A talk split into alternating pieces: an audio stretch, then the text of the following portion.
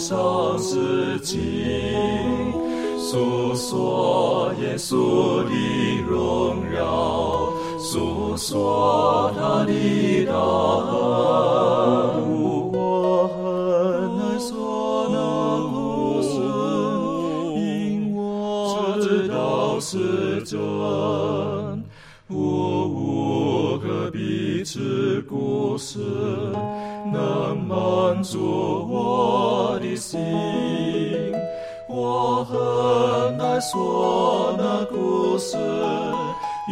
吹波袖珍万代，在天仍然的诉说主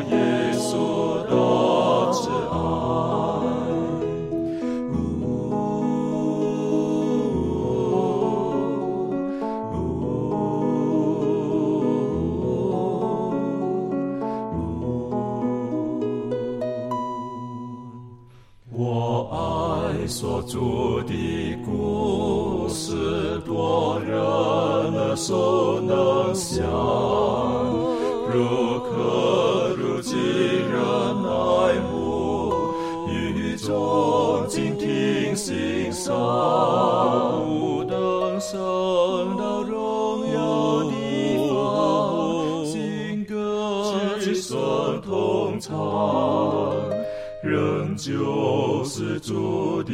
故事永远传讲不完，我很难说那故事永垂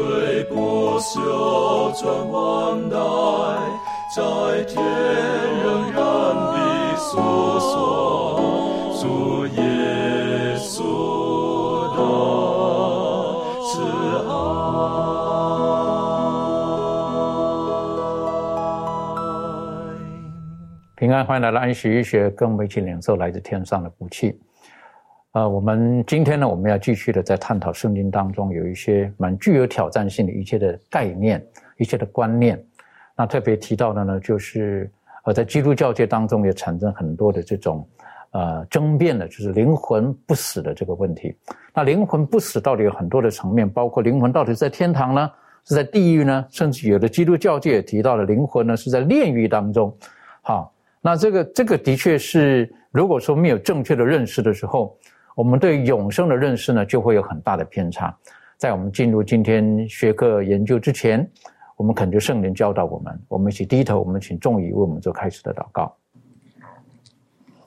是不是让我们在天上的父，嗯，满心感谢你，感谢你让我们再次有机会一起来研读、来研究你的话语。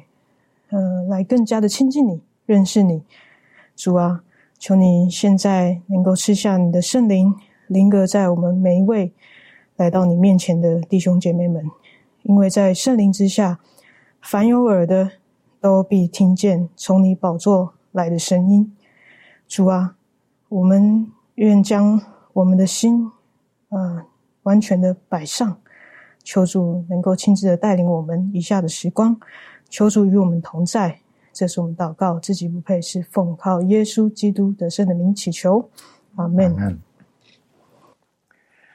我们晓得耶稣基督他在世的时候，他讲出很多的比喻，还讲出很多的教训，他都会拿旧约圣经当中的一些的经文，拿实际的例子，然后带到新约。所以因此呢，对于他讲话的主要的对象，特别是当时的犹太人，他们应该不会很陌生的。所以耶稣就用这一部分呢来提醒、来教导他们。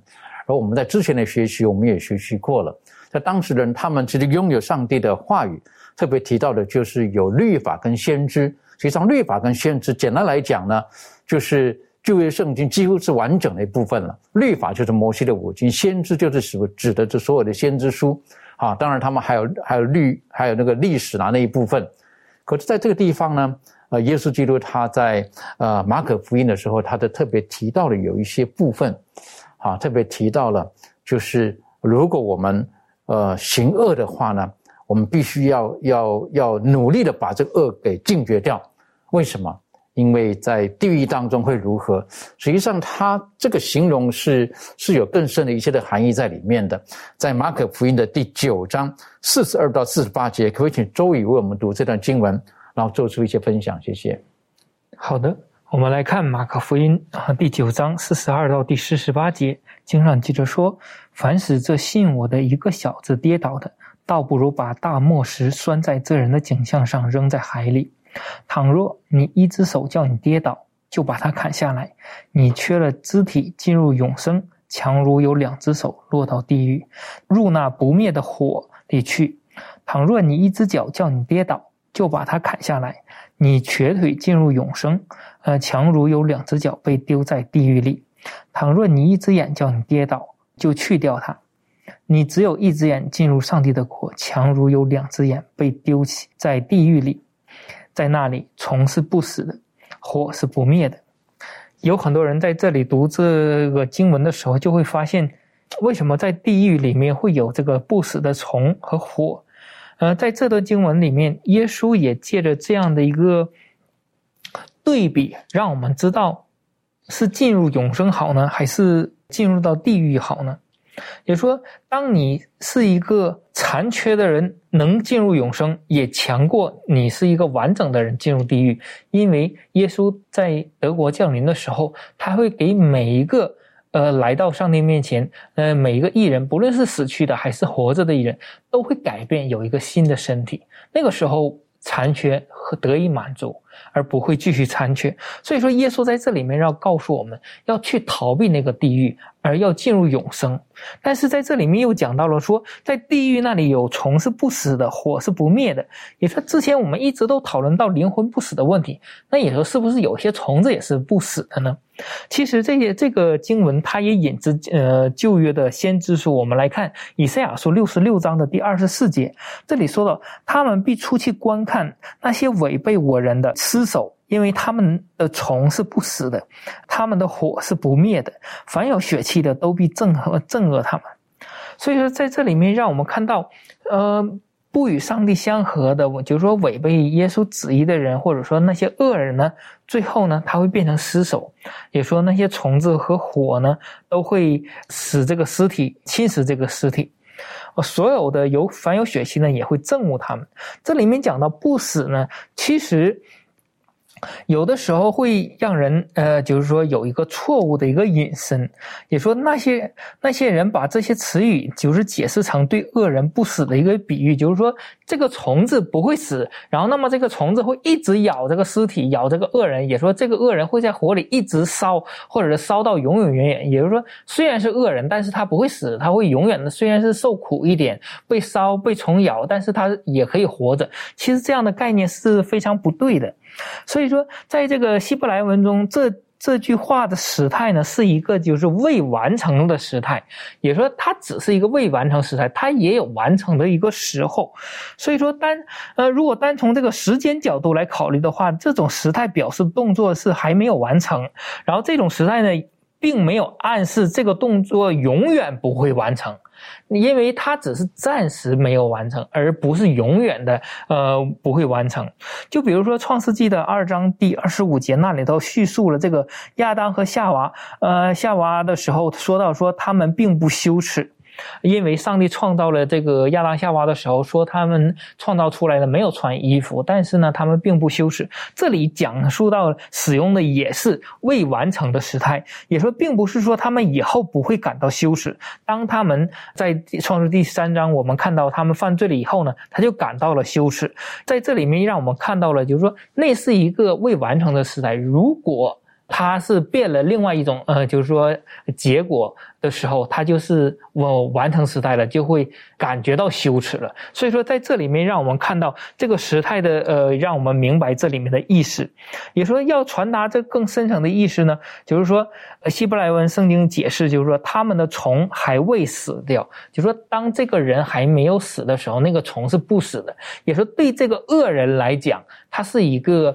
在很痛苦的时候，他是很期望这个虫子会死的，或者希望这个火会灭的，这样他会好受一点。但是在那种情况下，在这些恶人的感觉上，哇，这个火还要烧到什么时候啊？这个虫子还要活到什么时候啊？呃，我希望他们早点结束，我可以脱离这个。痛苦的这种感觉，所以说在这里面，让我们看到，呃，圣经当中表达出来的意思就是说，火不是不能扑灭的，因为我们可以进一步的分析，就是说这个以赛亚书呢，它里面体现的是一个诗歌的题材，所以说在这里面讲到的一个虫是不死的和这个火是不灭的两句呢，它是一个对照的一个修辞方法，所以说在这个后半句翻译的形式上要与第一句是相同的，它这个。诗歌题材有的时候它也是稍微有一点夸张的手法的，所以说在这里面我们并不一定要照着这个原文的这个一字一句的就断定怎么样的事。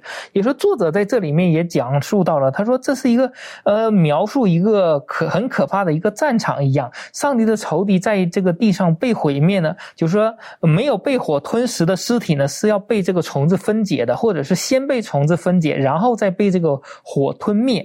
也说不管是怎。怎么样呢？就是说都没有提到任何所谓的灵魂从这个肉体当中毁灭当中那个可以逃离、可以飞入地狱等等。解说在这里面是没有这个灵魂不死的这个概念的。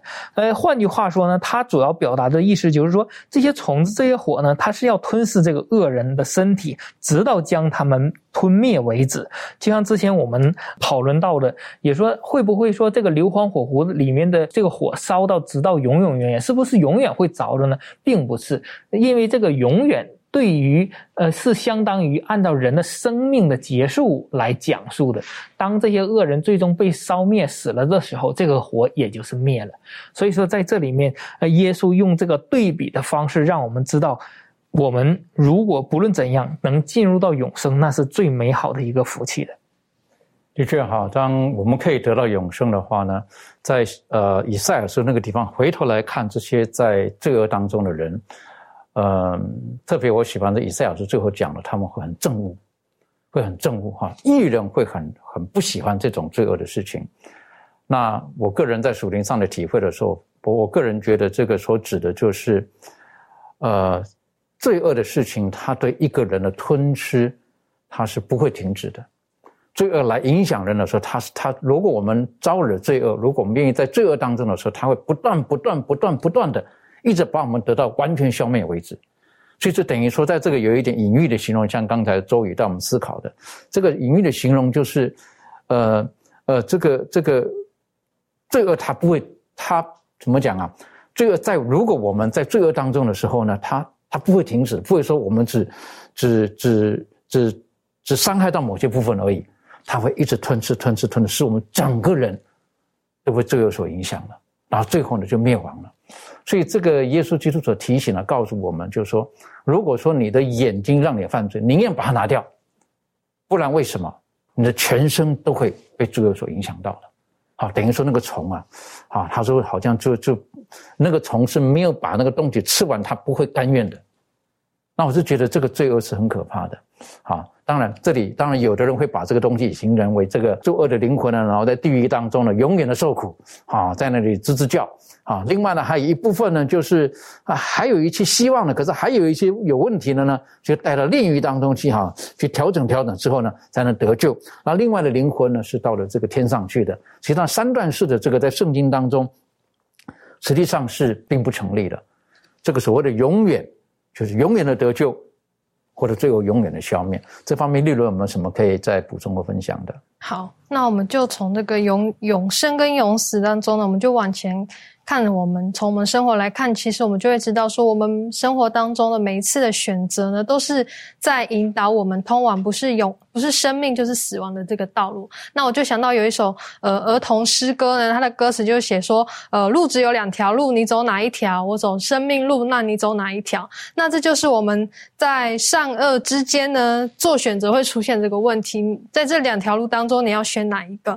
那其实世上每一个人都没有特例，我们的生命都只有。两条路可以去选择，那我们选择的到底是最后我们选择的道路呢？最后永远的会是哪个结果呢？那其实我们的选择呢，我们的行动都会在今世或者是在永恒当中都会造成影响。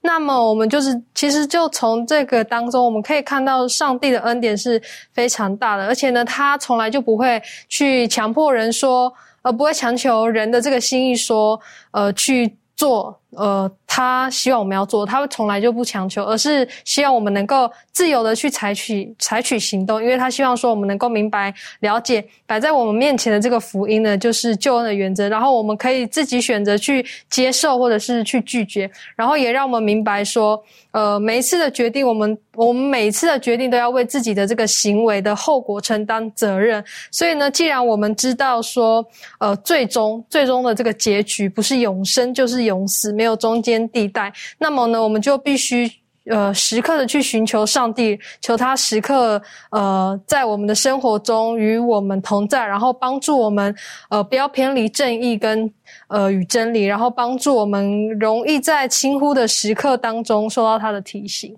的确好，呃，这个再一次的提醒我们在神的眼中，啊，他愿意给我们的是永生。当我们拒绝永生的时候，我们就永远的死亡，并没有一个所谓的中间地带。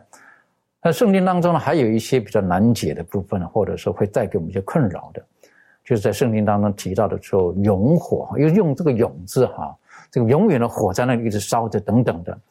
这个我们如何去正确的去理解这一段呢？我们是不是可以请庭训带我们一起来学习？好，嗯，那我们可以先来看一下，就是呃。这个对“勇火”这个字词，然后有疑惑的地方，是在这个马太福音的第十八章八节这边就提到说：“倘若你一只手或者是一只脚叫你跌倒，就砍下来丢掉；你缺一只手或是一只脚。”进入永生，强如有两手两脚被丢在永火里。好，这边所提到的这个永火呢，呃，一般呃如果没有很呃仔细的去查考的时候，可能会误会成说它就是一个呃现在就永远燃烧的呃一个地狱一个炼狱，然后一直存在着。那如果说我们看到“永远”这个词呢，在希伯来文里头。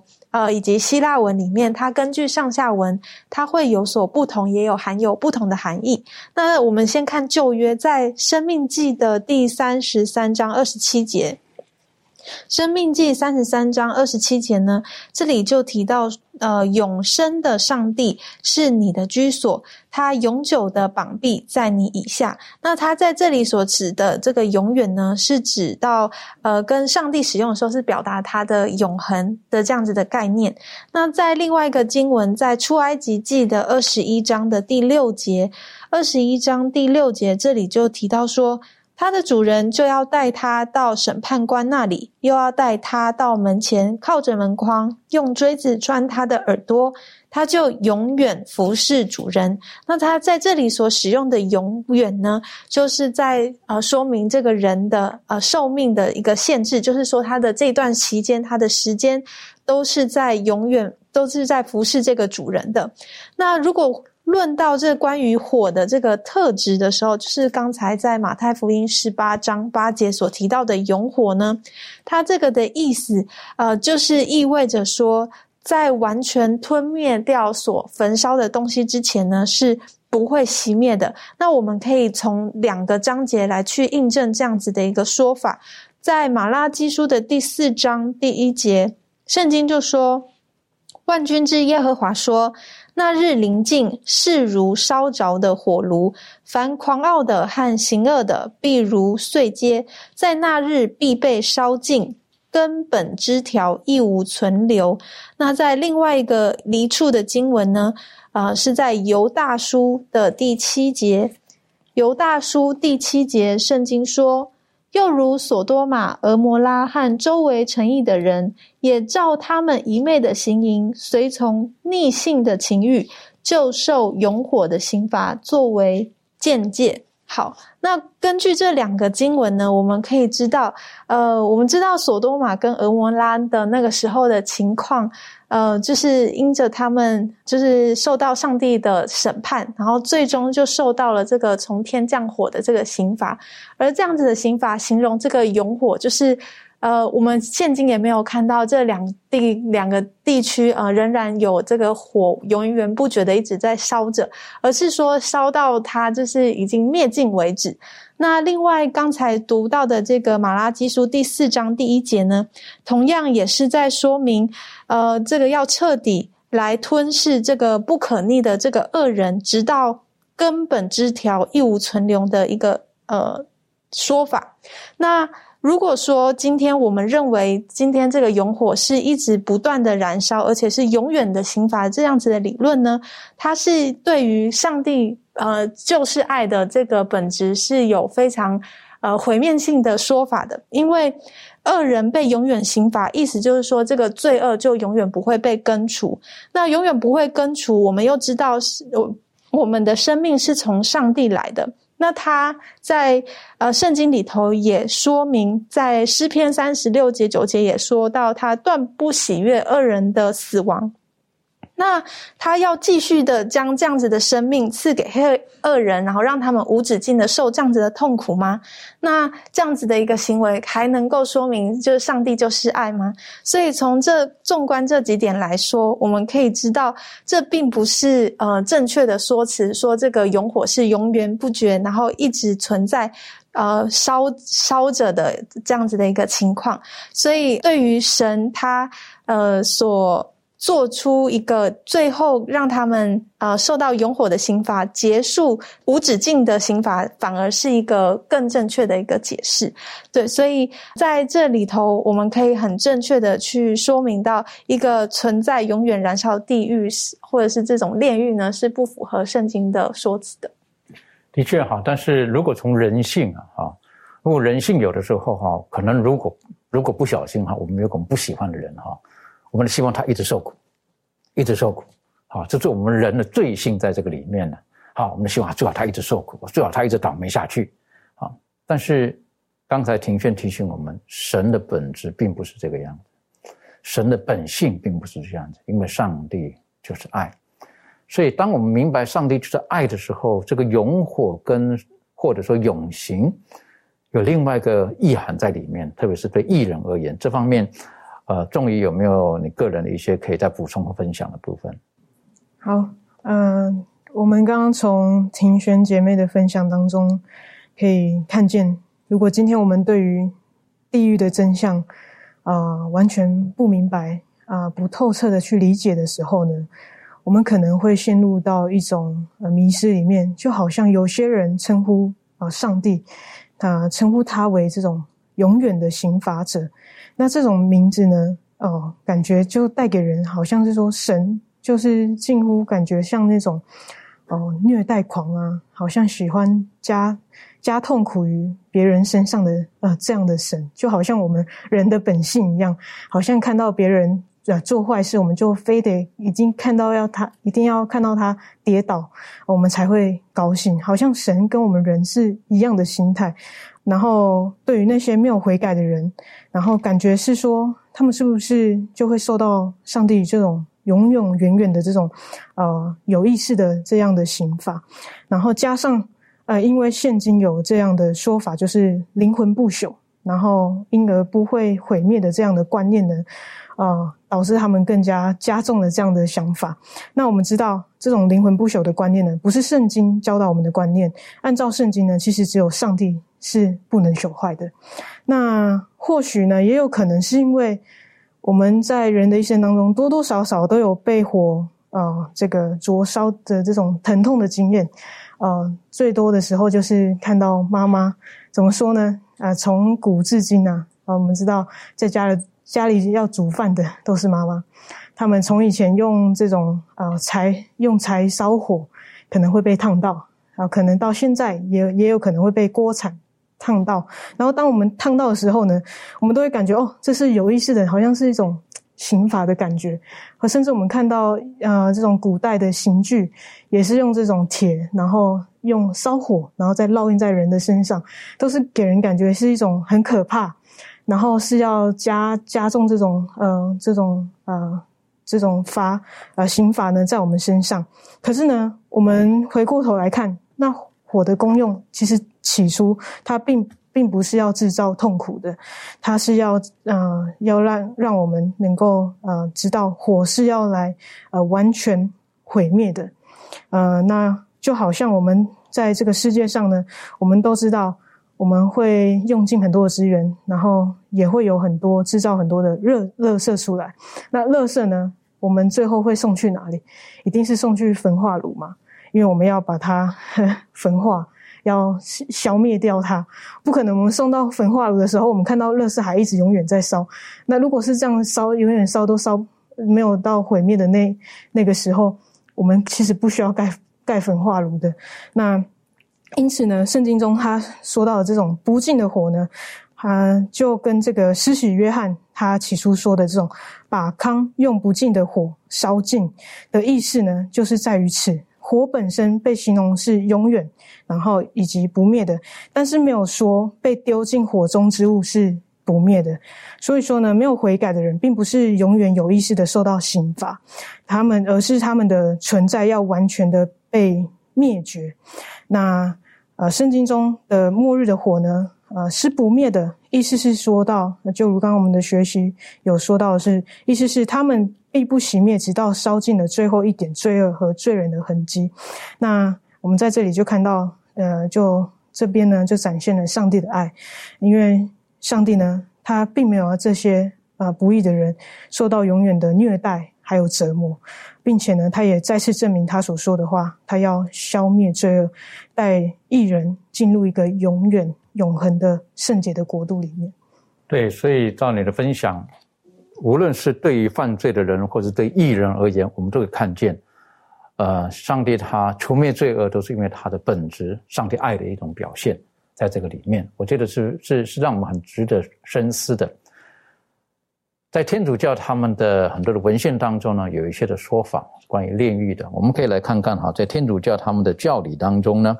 他们曾经这么说过：“他说，炼狱是一个境界，即那些死在天主友谊中的人，虽然他们永远得救已确定，可是仍需经过炼境，才能进入天堂的福乐中。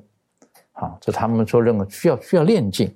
另外呢，他们在他们的这个呃这个教义的问答当中呢，他也说到了，他说到，应借着诸圣。”哈，这个就是圣人哈，这个的相通，现仍在现世旅途中的信友，也就是信徒，可以帮助炼狱中的灵魂，为他们奉献祈祷，尤其是感恩祭，也为他们行施舍，可以得大赦和作为补救。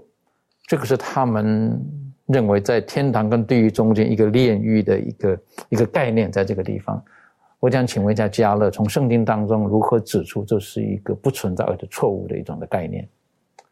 是，其实天主教所教导的这个教义呢，呃，我们如果从我们所看的圣经呢，其实它很多问题的存在。但是，呃，我想先解决一个也许大家有的一个误解吧，对于这个炼狱，我们常常说一个叫做赎罪券的东西，呃，至少在我个人。一开始的时候，因为它叫赎罪券，所以我们常常在说赎罪券的时候呢，我们把它说相等于就是说是赎罪。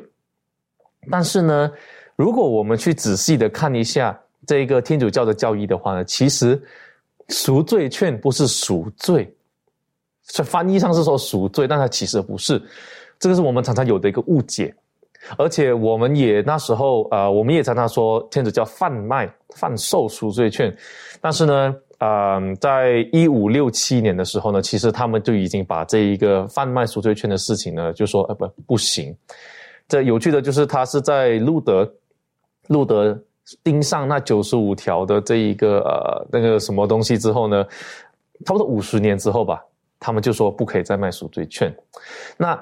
这这是几个误解。那如果赎罪券不是赎罪的话，那它是干嘛的？简单的来说，赎罪券呢是为你过去所做的不对的事情，呃，是不好意思，是为抵掉你过去之前所犯的罪而用上的。它严格来说不是赎罪，它是抵掉的是你因为你犯罪而积累的这一个呃罚款。我怎么讲？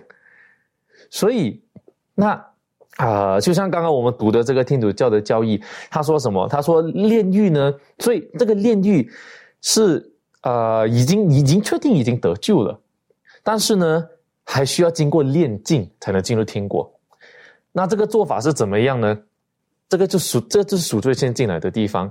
他们就是说，如果你要得到赎罪券呢，因为不能买了嘛，所以你现在要怎么样？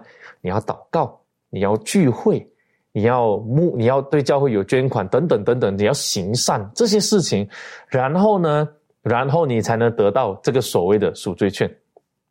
那啊，我不晓得各位在读刚刚在听刚刚这一个呃炼狱的这个定义里面的时候呢，你发现到一个问题，他说已经确定得救了。但是呢，你必须要先经过炼境，意思就是说，如果今天你没有得到这个赎罪券的话呢，你要进入到炼狱里面去赔偿，然后做一些赔偿，为你之前的过失赔偿。我觉得这概念有一点像在说，在一个法官法庭里面，法官就说：“好，宣判你无罪释放，但是你还需要坐牢。”所以到底是哪一个？到底我是无罪释放了吗？还是我没有无罪释放，在这整个炼狱的概念里面呢，就是缺乏了一个赦赦赦免的概念。他们把得救跟在跟这个罪被赦免的完全的分开。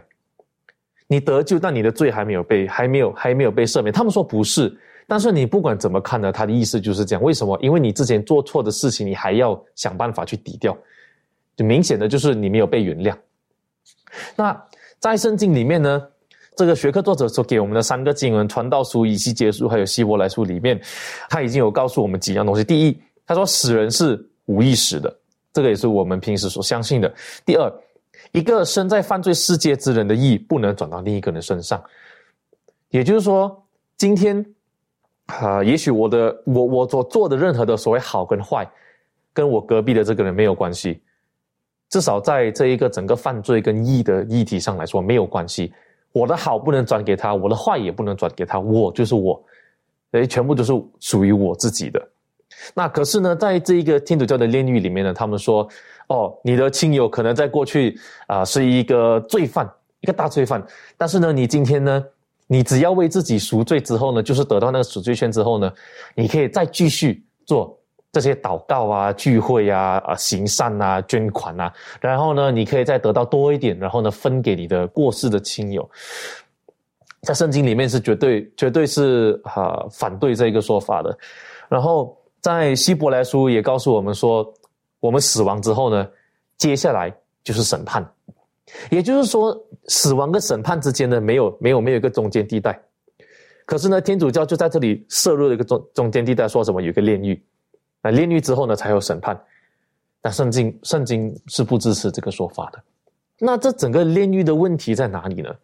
最重要的是，这个炼狱呢，啊，完全的扭曲了上帝的品格。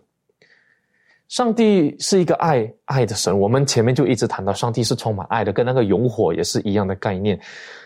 如果我信上帝了，可是我还要因为我过去的罪，还要再去。我想办法补上来的话，那我到底有没有？我到底得到了什么？我信，我信你，我得到了什么？然后这，而且这一个，这一个也非常强调这个因行为成义的这一个说法，啊，因行为。所以，可是圣经里面，从上周我们谈到那个十字架上的强盗的悔改，他根本没有做了什么。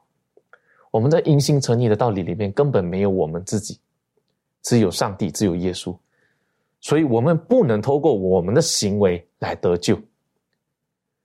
我们的行为呢，是我们得救的一个证据，但我们却不是透过行为来得救。这个两者之间有很大的区别，我们要分得非常清楚。所以，简单来说，在圣经里面来看，是绝对是啊不认同这个炼狱的概念，因为呢，它不正确的反映了上帝的品格。因为上帝是一个有爱的神，那他不会做。像炼狱这样的事情，的确哈，这个炼狱的这个概念哈，这个呃是很很诡谲的哈，就把圣经当中这些真理呢给扭曲了，哈，就是刚才的提到的，对于上帝的品格，他把它扭曲了，好，上帝的赦免、他的爱等等，他把它扭曲了，好，等于说人还需要加一把力，好，帮助上帝完成这个工作。我是觉得最麻烦的就是。呃，他透过炼狱呢，把灵魂不死的这个概念带进来，好，等于说你死掉的亲友，他现在在什么地方？好，然后你要帮助他，因为他现在受苦，他在如何如何如何等等的，等于说人死了之后，他还继续的有那种的知觉，继续的有一些的活动等等的。好，然后呢，就像我们之前学习过的，好，就是把这个财主跟拉萨路的对话也带进来了，好在那受苦啊等等的，他们把那概念带进来了。这个就是魔鬼他的创世的时候一开始的时候讲的那个谎言，他说你们不会死。啊，他从这个角度来讲，就套路了这个在呃这个呃初世纪的那个地方的诺斯底主义的二元论，他把这个肉体是很坏的，灵魂是好的，然后把它带出来了。所以因此在这个时候，像刚刚这个加勒带我们一起思考的，就是一个赦免的问题。然后他带入中世纪的时候，他们所带出的一切的赎罪券，等于说一个人的得救，你可以去帮助他。啊，哪怕他死了之后，你还能够帮助他。其实今天我们看见很多的在其他宗派当中的民间宗教当中，还是有这种概念在这个地方的。好，我们要为死人做一些事情啊，帮助他们，他们可以如何如何等等的。如果我们没有正确的认识圣经的教导，其实这种的思想就很容易就跑到我们的生活当中，甚至跑到我们的信仰当中。这个是很重要的，我们需要如何避免呢？这方面利润有没有什么可以分享的？嗯，当我们在看世人提出这些错误的教育的时候，我想我们就必须更呃留意圣经是怎么样提到这些。提到罪和死亡的那这些错误的呃观念啊、教义啊，我想甚至会让人在信仰上更为懒散这样子，然后把死后的事呢视为是呃还可以经过人的这个洗罪来进入天堂。那他们就把这个救恩就变成就是说，除了耶稣基督保险跟信心以外呢，我们还需要一点善功，就是靠人自己来得救。那其实透过这样子这些。呃，错误的这些说法的时候，其实我们有的时候会看到说，人就是想要呃选择。自己的感觉去选择相信、去选择遵行的一些事物，而不是靠这些正确的事实，然后正确的教导去相信。所以呢，我们就必须知道说，呃，要去理解一件事情是很重要的。那我们的信心也必须建立在正确的基础上，然后并且要建立起稳固的信心。那如果说我们只是想用自己喜欢呢，或者是我们想用自己觉得方便的呃方法去选择相信的话，那么我们会看到这样子的信仰很快就会崩解。的确的哈，呃，所以这个神留给我们最宝贝的就是这本圣经，好，当圣经的时候呢，可以成为我们脚前的灯，路上的光。如何洁净我们的行为、我们的心思呢？就要遵循神的话。我们对圣经有更正确的认识，特别在幕后的日子当中，我们就比较不容易会被一些人文的学说、理论等等的所迷惑的。甚至我们看见一些这歧视异能的时候呢？我们会从圣经当中去寻找到我们正确的答案。其实我们晓得，在很多的信仰当中呢，都认为灵魂不死，甚至基督教界也太多有这种的想法了。他们认为人死了之后呢，立刻到耶稣基督那里去，然后呢，在耶稣基督的怀抱当中，甚至呢，已经到天堂去了，在那里享乐了等等的。然后呢，他们就把这个呃灵魂这件事情哈，跟肉体给给分开来了。等于说，他们认为灵魂是可以独立存在、独立思考，老在那个地方呢，可以有一些的互动等等的。呃，这个实际上跟圣经的教导有很大的冲突的。这方面，周宇有没有什么可跟我们再分享的？好的，我们来看呃两段经文哈。呃，我们首先来看《使徒行传》的二章，呃，二十九节、三十四节和三十五节。呃，圣经这里讲到弟兄们。先祖大卫的事，我可以明明的对你们说，他死了，也埋葬了，并且他的坟墓直到今日还在我们这里。大卫并没有升到天上，但自己说：“主对我，呃，我主说，呃，你坐在我的右边，等我使你仇敌做了你的脚凳。”我们再来看一下《哥林多前书》十五章的十六到十八节，这里面讲到：“因为使人若不复活，基督也就没有了。”没有复活了，基督若没有复活，呃，你们的信便是徒然的，你们仍在罪里，就是在基督里睡了的人也灭亡了。在这里面，让我们看到路加在这个使徒行传当中记述这段的时候，就记述了大卫的事情，也说，他说到，他说大卫死，呃，死了也埋葬了，并且呢，他在这个坟墓当中。也今天还在这里。呃，他这里也提到了说，大卫并没有升到天上。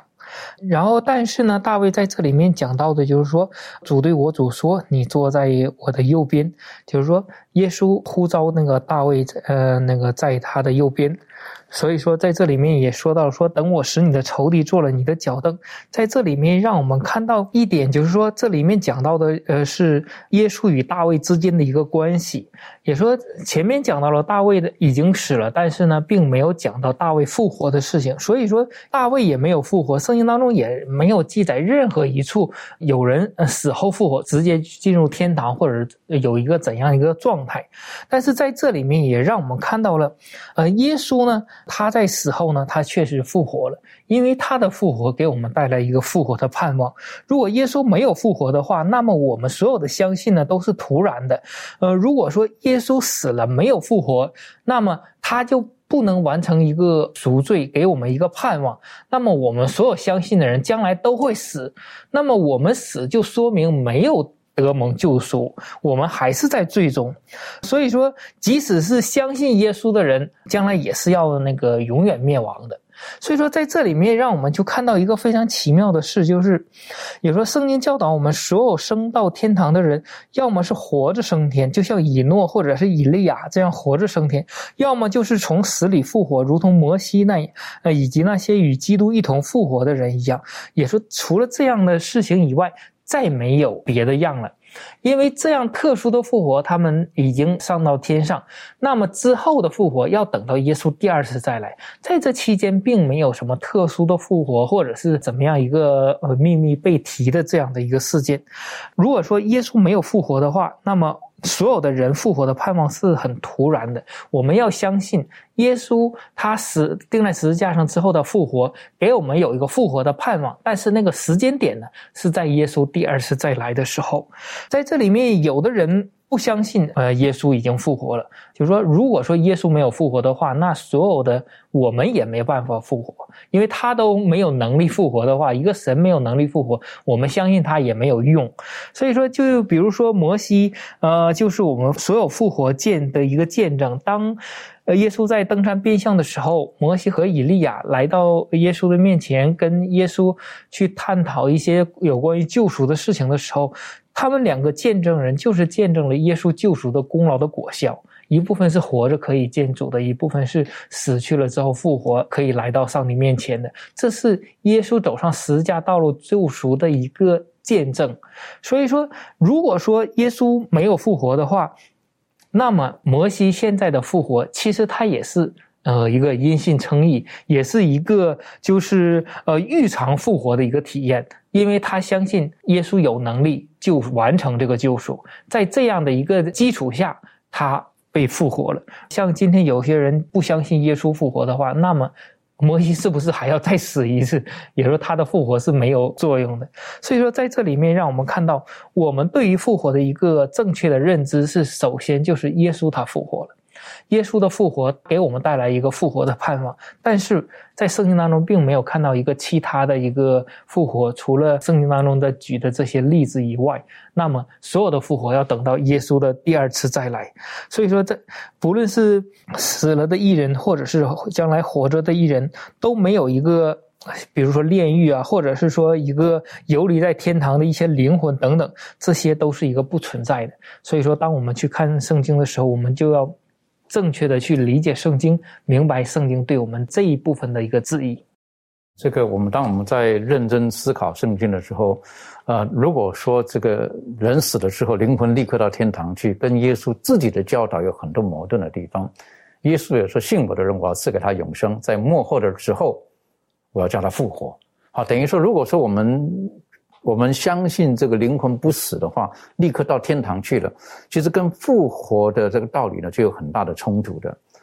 那当我们知道我们所爱的人、亲人，实际上他在基督里面，耶稣所说的他是睡了啊。实际上这个也是一个非常好的消息哈。这方面，庭轩，你个人有没有什么可以分享的？嗯，对，呃，我就想到在《铁萨罗尼加前书》的第四章。第十三节开始到第十五节，这边我们就看到保罗他在安慰这些关于信徒死了的这些话语，然后我想也可以给我们一些安慰。在第十三节的时候，圣经就说：“论到睡了的人，我们不愿意弟兄们不知道，恐怕你们忧伤，像那些没有指望的人一样。”我们若信耶稣死而复活了，那已经在耶稣里睡了的人，上帝也必将他们与耶稣一同带来。那从这段经文里头呢，我们知道。借着基督的复活，他由死复生，在呃耶稣基督里头睡了的人呢，也能够跟基督一样一同的复活。对于这样子的一个盼望呢，我想就可以让我们知道，原来他们的死亡只是个睡觉而已，所以我们不应当呃忧伤惧怕。呃，也知道说，基督的盼望呢，应当是我们每一位信徒的盼望。所以，的确，当我们与爱的人分开的时候，这样子的一个空虚跟一个呃难受呢，的确是会存在的。但我们知道，这不是一个结局，它最后中的结局乃是最后的审判的时候，基督会带来生命的气息，使我们所爱的人能够再次的复活起来，我们也能够与他们相见。的确，这是美非常美好的应许。呃，当我想到睡了，好，这个时候有没有不晓得各位有没有说睡不好的经验？好，等于说好像没有睡着，因为身体的疼痛或者事情压力等等的。可是这里圣经告诉我们，他已经睡了。当耶稣说他睡了，我认为是一个非常大的祝福。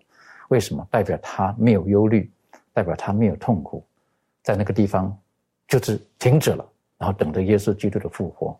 愿神帮助我们，让我们可以握住生命当中许多美好的部分，然后呢，在这个绝望的世界当中带给我很大的盼望。还有一些时间哈，我们再好好的思考。呃，在圣经当中，特别是呃约翰他他的福音书当中，还有他所写的书信当中，很强调永生，而这个永生是给某一些人可以得到的永远的生命。我认为这是我们这一季学科当中非常重要的一一一个部分，可不可以请嘉乐带我们重新来复习、再思考这一段？是我们一起来看一下《约翰一书》五章三到十二节。圣经上这么说：“我们遵守上帝的诫命，我这就是爱他了，并且他的诫命是不是难守的？因为凡从上帝生的，就胜过世界。”使我们胜了世界的就是我们的信心，胜过世界的是谁呢？不是那信耶稣是上帝儿子的吗？那借着水和血而来的就是耶稣基督，不是单用水，乃是用水又用血，并且有圣灵做见证，因为圣灵就是真理。做见证的原来有三，就是圣灵、水与血，这三样也都归于一。我们既领受人的见证，上帝的见证更该领受了。因上帝的见证是为他儿子做的，信上帝儿子的就有这见证在他心里；不信上帝的，就是当上帝当作说谎的。因不信上帝为他儿子做的见证，这见证就是上帝赐给我们永生。这永生也是在他儿子里面。人有了上帝的儿子就有生命，没有上帝的儿子就没有生命。其实讲到灵魂不死呢，它最大的问题不是说。到哪里？当然，这个灵魂到哪里的问题也是很大，但是最重要的是有这个灵魂的存在。如果我们死后有灵魂的话，那为什么我们还需要复活？人们常常把灵魂跟生命分开，但是如果如果一个灵魂，一个灵魂，呃。呃，这个死后的灵魂还存在，能如果能在这个世界飘来飘去，还是还是说在炼狱里面得到得到帮助，还是上直接上天堂或下地狱都好，他的个体他的思维还存在啊，这个人还是知道他在干嘛的。这个我相信没有人会反对这一点，对，就是支持灵魂学说的人都相信说死后的灵魂呢，都还是有自己的想法，都知道一般都知道自己是谁。这个就是有有生命的象征啊，因为你你还你你不是不一样的人，你还是有你还可以动。那问题是，圣经里面的说说法不一样。圣经里面说，圣经里面只有死跟活，而死后就是没有生命。但是呢，相信灵魂的人就说死后有生命，就是这个灵魂。如果我们从这一个呃圣所的道理来看的话，当一个人带着一个祭物来到这一个祭司的面前要献祭，献祭的时候呢，他必须要把手按在这个祭物的身上，然后呢，他必须怎么样？要认罪悔改。从圣所的道理上面呢，我们知道说这个行为呢，表示承认第一自己是罪人，承认自己有罪。更重要的是承认说自己是该死的，因为为什么？圣经告诉我们说，罪的后果结果就是死亡。所以这一个认罪的动作呢，就是承认自己必须死。那如果有灵魂的话呢？那那我死算了，我还我还可以活着啊，我只是以不同的形体活着而已啊。但是在圣所的制度里面，我们看到说，他认自己死了之后。他并没有让这个承认自己罪的人直接就是哦，好吧，那你就死，不是？这时候就是代罪羔羊进来的的功能，他就是代替那一个原本该死的人，在祭坛上面被杀。也就是说，这时候因为因为这一个祭物，因为这个代罪羔羊，我才有得到生命，我就满足了律法的要求。我原本该死的，但是呢？我前面的这个代罪羔羊，那就是耶稣基督，无罪的耶稣基督呢，为我死了，然后呢，我就得到生命。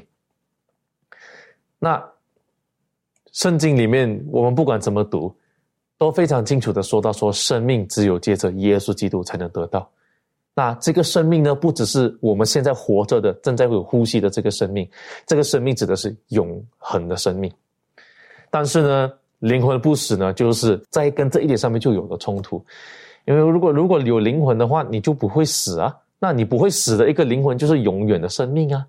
那不管像学学科作者说的，不管你今天上天堂下地狱，你到哪里都好，你还活，你还是活着的一个个体吧。我们说个体，可是圣经很清楚说到说，如果你要在啊这一个在死后还有生命的话，那必须只能借着耶稣基督。但是灵魂不死呢，就把耶稣基督唯有借着耶稣基督得到永生的这个概念呢挪去了，放在了一边。的确啊，所以这个概念我是觉得我们要非常的谨慎。好，当我们在思考这一点的时候，其实灵魂不死就等于说是直接否定了神的存在，因为人的生命是从神而来的。可是当讲到灵魂不死的时候，等于就是其实没有神赐给我们生命嘛。好，我们自己本身就是活着，我是觉得这个是非常危险的，而。在约翰他所写的书信当中，他觉得福音书当中再再的告诉我们，神差遣耶稣基督来，就像刚刚加勒所提到的，他来解决罪的问题。